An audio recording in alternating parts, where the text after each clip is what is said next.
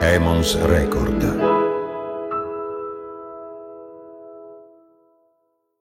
Quando l'altalena ai sette colli sbalza verso l'alto, scivola lei pure, grave del nostro abbraccio, nell'acqua buia, tuffandosi nel fango del fiume, finché nel nostro grembo i pesci si raccolgono. Quando è il nostro turno, ci lanciamo. Le colline stanno affondando, ci alziamo e spartiamo ogni pesce con la notte. Nessuno si tira indietro, è così sicuro che solo l'amore e l'un l'altro ci si eleva. Ingeborg Bachmann, morta a Roma esattamente 50 anni fa, in circostanze ominose e indecifrabili, è un'autrice entrata nel mito come un imperdonabile, un inattuale, un imprendibile. Io sono Ilaria Gaspari e in questo podcast cercherò di rimettere insieme i dettagli della sua vita e delle sue opere, seguendola nelle case in cui ha vissuto. Bachmann è un podcast prodotto da Emmons Record con il sostegno del Forum Austriaco di Cultura Roma e del Goethe Institut. Puntata 3 Sempre in fuga.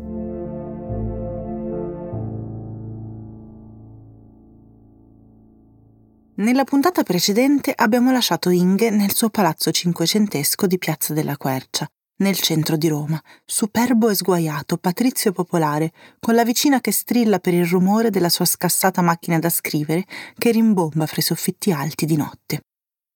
All'inizio del 1957 la ritroviamo in un nuovo appartamento. Non siamo lontani da Piazza della Quercia.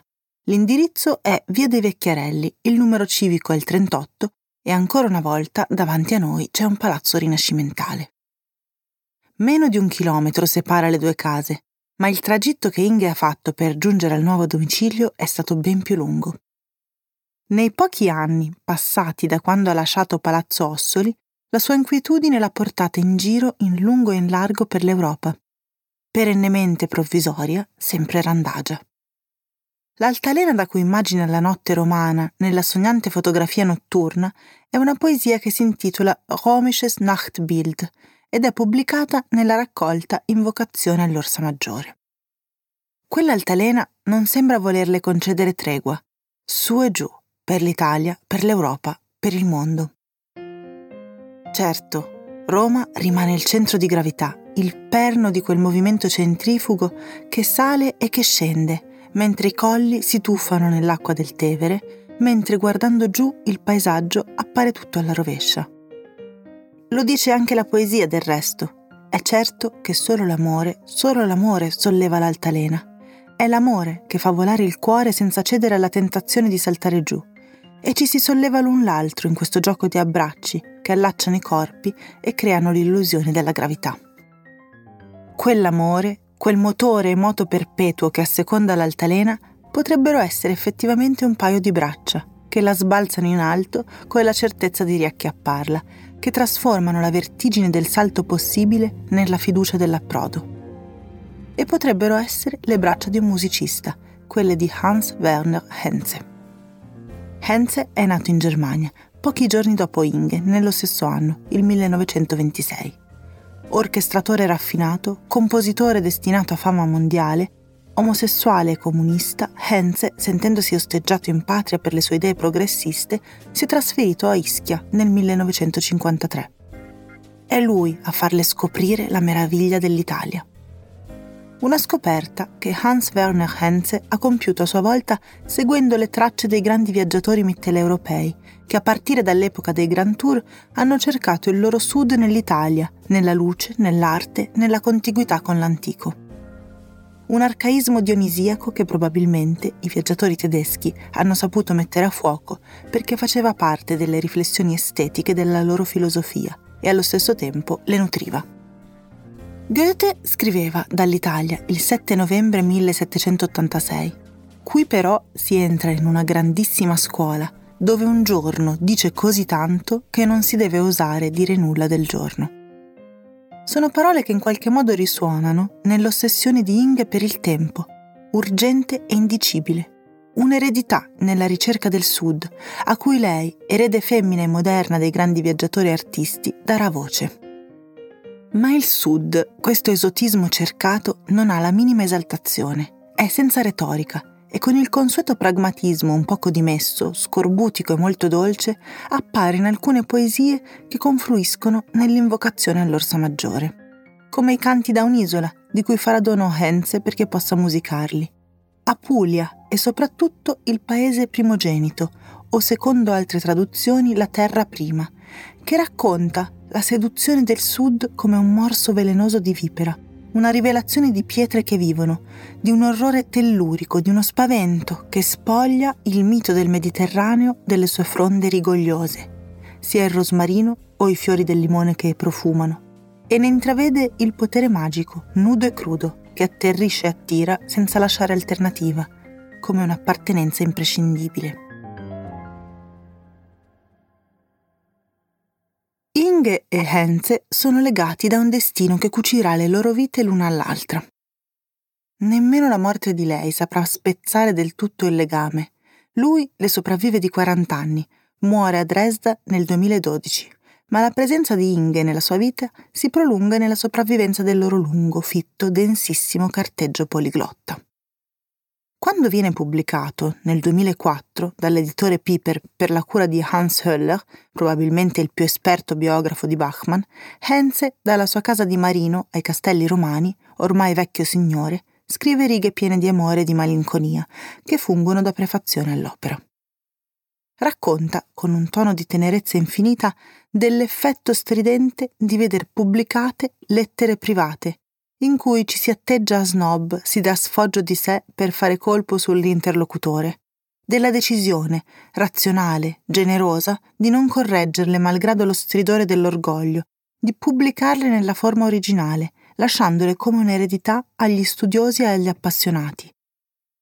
Come noi, che le scopriamo così, in punta di piedi, a ritroso nel tempo, come se entrassimo di soppiatto nelle stanze abitate dalla loro amicizia, in una quantità di case, di hotel, di stazioni, di ristoranti, di sale di aspetto di settanta anni fa, e li spiassimo trattenendo il fiato, mentre siedono e scrivono parole appassionate e altre distratte, mentre si infervorano e mentre si scusano, mentre si mandano un saluto di affetto o un telegramma urgente.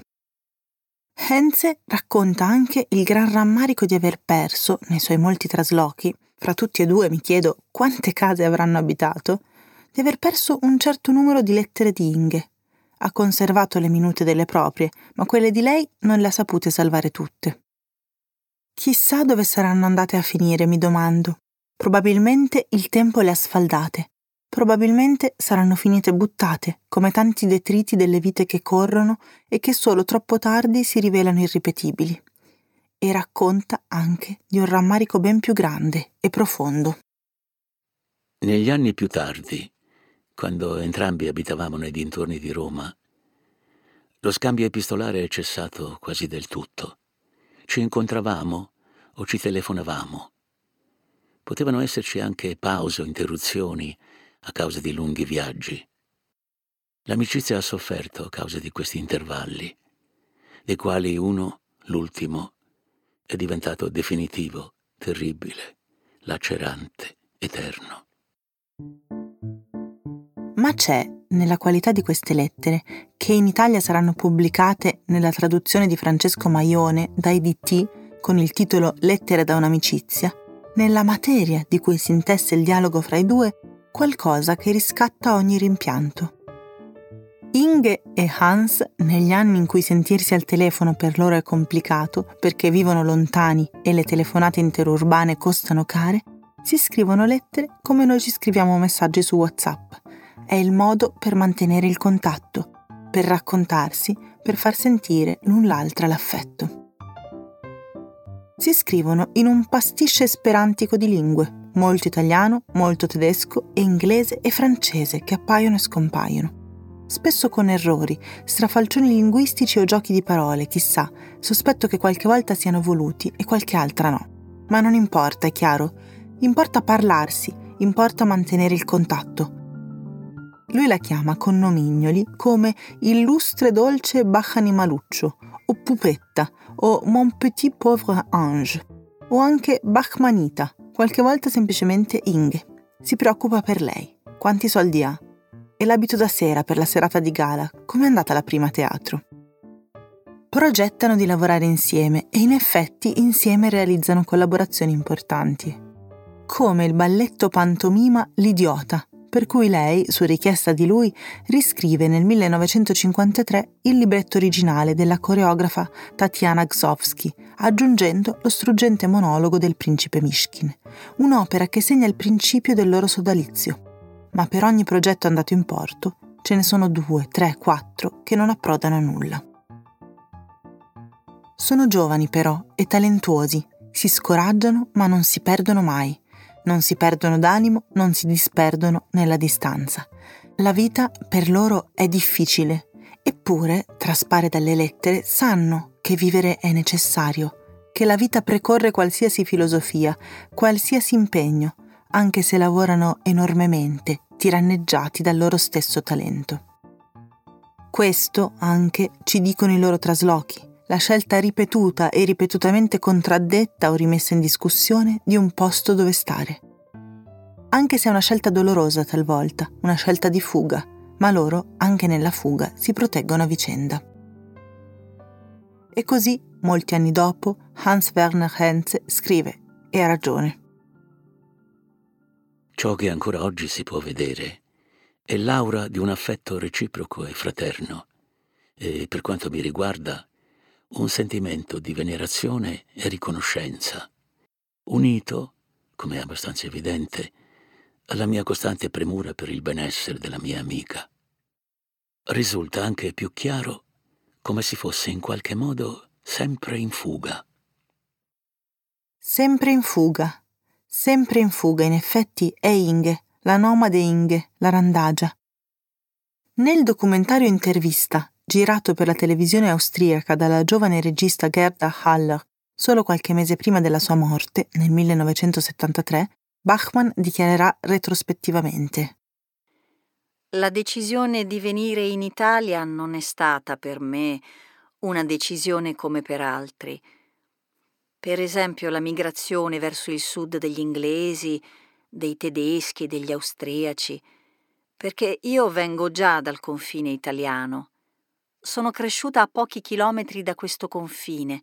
L'italiano è stato la mia seconda lingua, anche se naturalmente soltanto nel corso degli anni è diventato davvero la mia seconda lingua.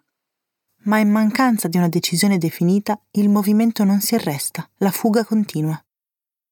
Anni raminghi separano i due indirizzi romani, quello di Piazza della Quercia e quello di Via dei Vecchiarelli, che distano meno di un chilometro. Nell'estate del 1955 Inge parte per partecipare a un programma di scambio culturale ad Harvard. Al ritorno ha la sensazione che il legame con Roma si sia interrotto. Torna provvisoriamente a Klagenfurt dai genitori. Si sovraccarica di impegni giornalistici per testate della Germania federale ed emittenti radiofoniche in modo da garantirsi l'indipendenza economica. Con Henze sono in contatto costante. A distanza orchestrano progetti comuni. Lui le propone di vivere insieme, in sodalizio, anzi in un vero e proprio patto contro il mondo decisamente imbecille. E così faranno. Lei lascia la casa dei genitori, con cui il rapporto non è mai stato facilissimo, e nell'inverno del 56 vivono insieme a Napoli, al Vomero Alto, a Villa Rotondo. Lei, fra febbraio e marzo, parte per un ciclo di letture a Brema e nella Ruhr.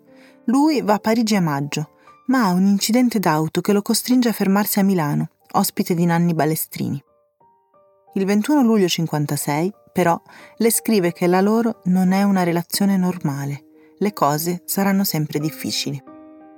Lei allora se ne va, ad agosto, ferita come un animale di bosco.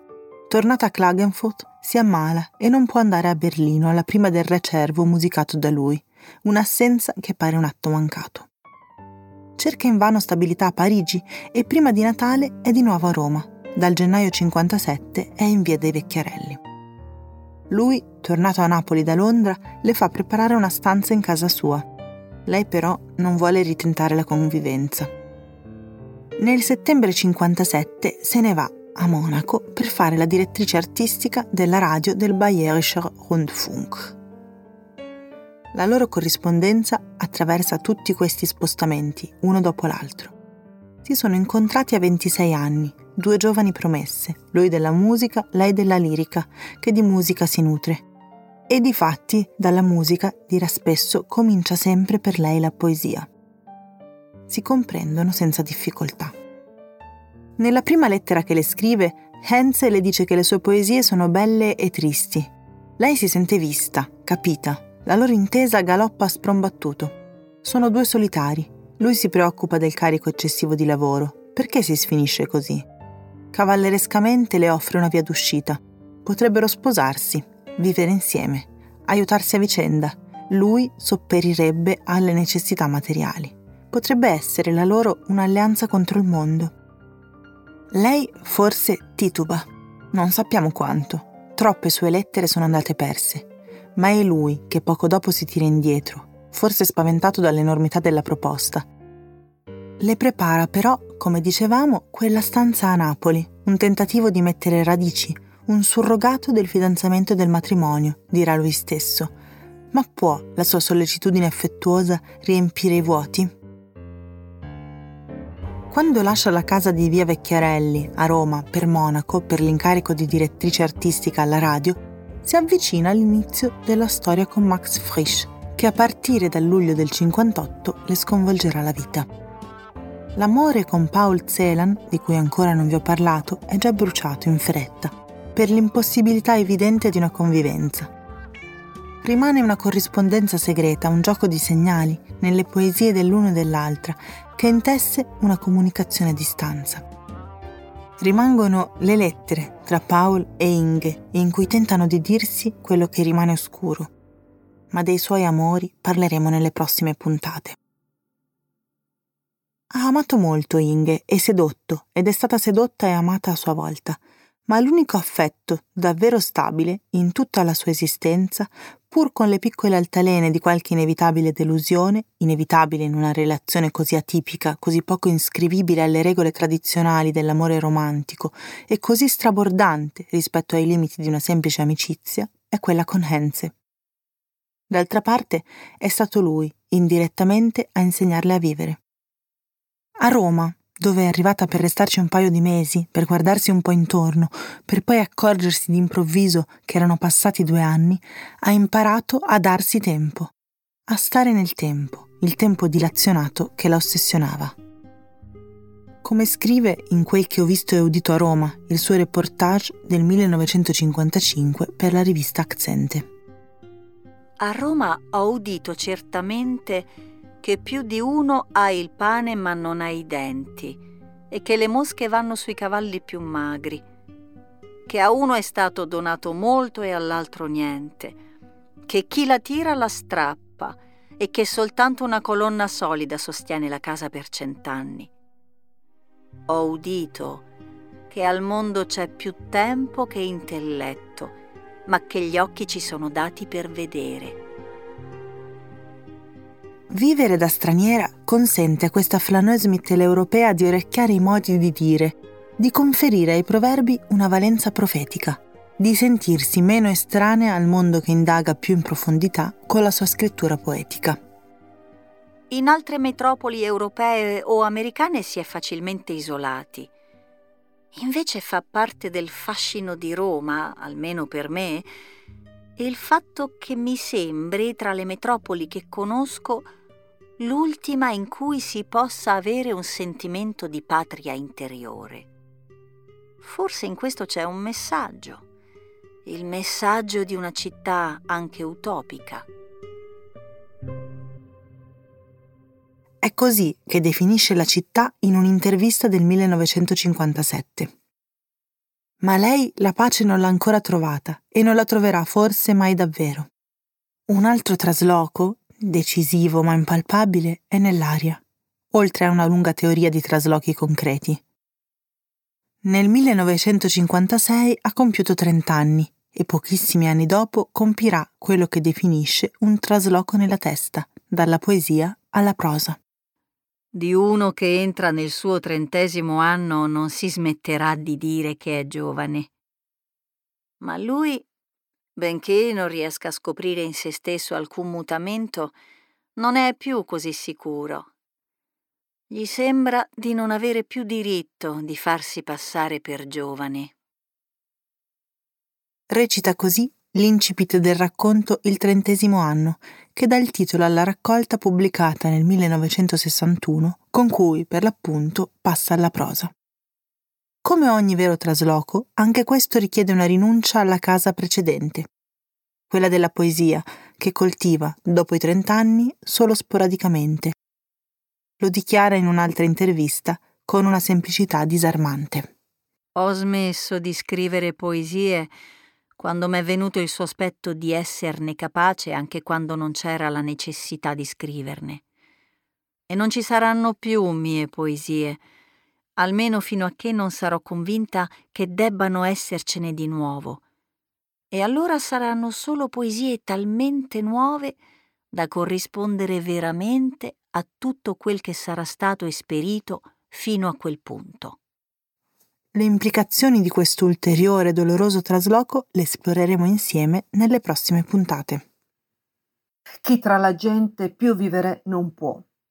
Questo verso è tratto da Esilio ed è il verso che nella mia memoria più mi ricorda e mi porta a galla tutta la poesia e la prosa di Bachmann, che amo moltissimo. Eh, ricordo sempre questo verso perché un po' la comuna all'esperienza eh, di molte poete che hanno scritto in quegli anni e vissuto la storia, dentro la storia, subito la storia, come Agota Christoph, come Amelia Rosselli e molte altre, poete che hanno dovuto eh, lottare non solo per avere un luogo dove stare, ehm, per, andando in esilio, in esilio dal loro luogo, dalla loro lingua, in esilio da loro stesse, ma anche hanno dovuto cercare un luogo che le accogliesse. Infatti ehm, Bachmann scrive poco più sotto un altro verso, mi aggiro in mezzo a tutti i linguaggi. E questa ricerca di una lingua, di un confine eh, linguistico dentro il quale vivere, non solo scrivere, ma anche esistere, e la sua eh, continua, mh, continua ad avere una cieca confidenza con la parola, un assoluto modo di stare nella parola. In questo modo ha scritto sempre versi molto affilati, versi eh, con i quali taglia la vita alla perfezione e ehm, porzioni di esistenza sua o di altri vengono messe così sulla carta. Questi versi, questa carta, queste parole sono ciò che danno significato alla vita e eh, leniscono la ferita, cercano di attutire il dolore e cercano di rendere l'esistenza sopportabile. Dunque questa mm, costante ricerca di un luogo dove stare si identifica poi con la scrittura, come appunto in altre scrittrici. L'esilio è il luogo dove stare perché è costretta, ma la scrittura è il luogo dove sceglie di vivere, perché è un luogo dove vivere bene.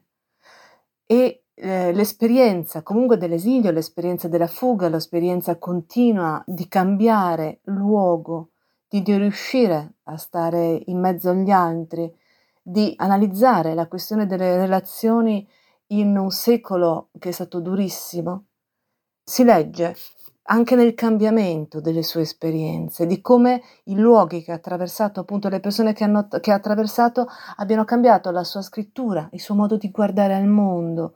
Questo ce lo racconta benissimo quel che ho visto e udito a Roma, eh, la raccolta di saggi eh, del suo stare a Roma. E dunque il suo è uno stare, stare nei luoghi e farsi eh, condizionare nella scrittura, nell'esperienza da questi luoghi, stare sempre nel suo esilio, perché ogni luogo è un esilio anche da se stessa, ma soprattutto stare nella scrittura, che è il luogo dove Bachmann probabilmente è stata meglio. Questa era la voce di Anna Toscano, poeta, fotografa e studiosa, che ringrazio per il contributo. Avete ascoltato Bachmann, un podcast prodotto da Emons Record con il sostegno del Forum Austriaco di Cultura Roma e del Goethe Institut. Io sono Ilaria Gaspari, a presto. Regia Paolo Girella. Studio di registrazione Soundwood Roma. Fonico Riccardo Passi. Montaggio e sound design Luciano Zirilli. Supervisione editoriale Paolo Girella e Maria Saracino. Musiche di Maria Scivoletto. Si ringraziano le case editrici Adelphi, Quadlibet, EDT e Marietti. Per le letture si ringraziano Antonella Civale e Alberto Rossatti.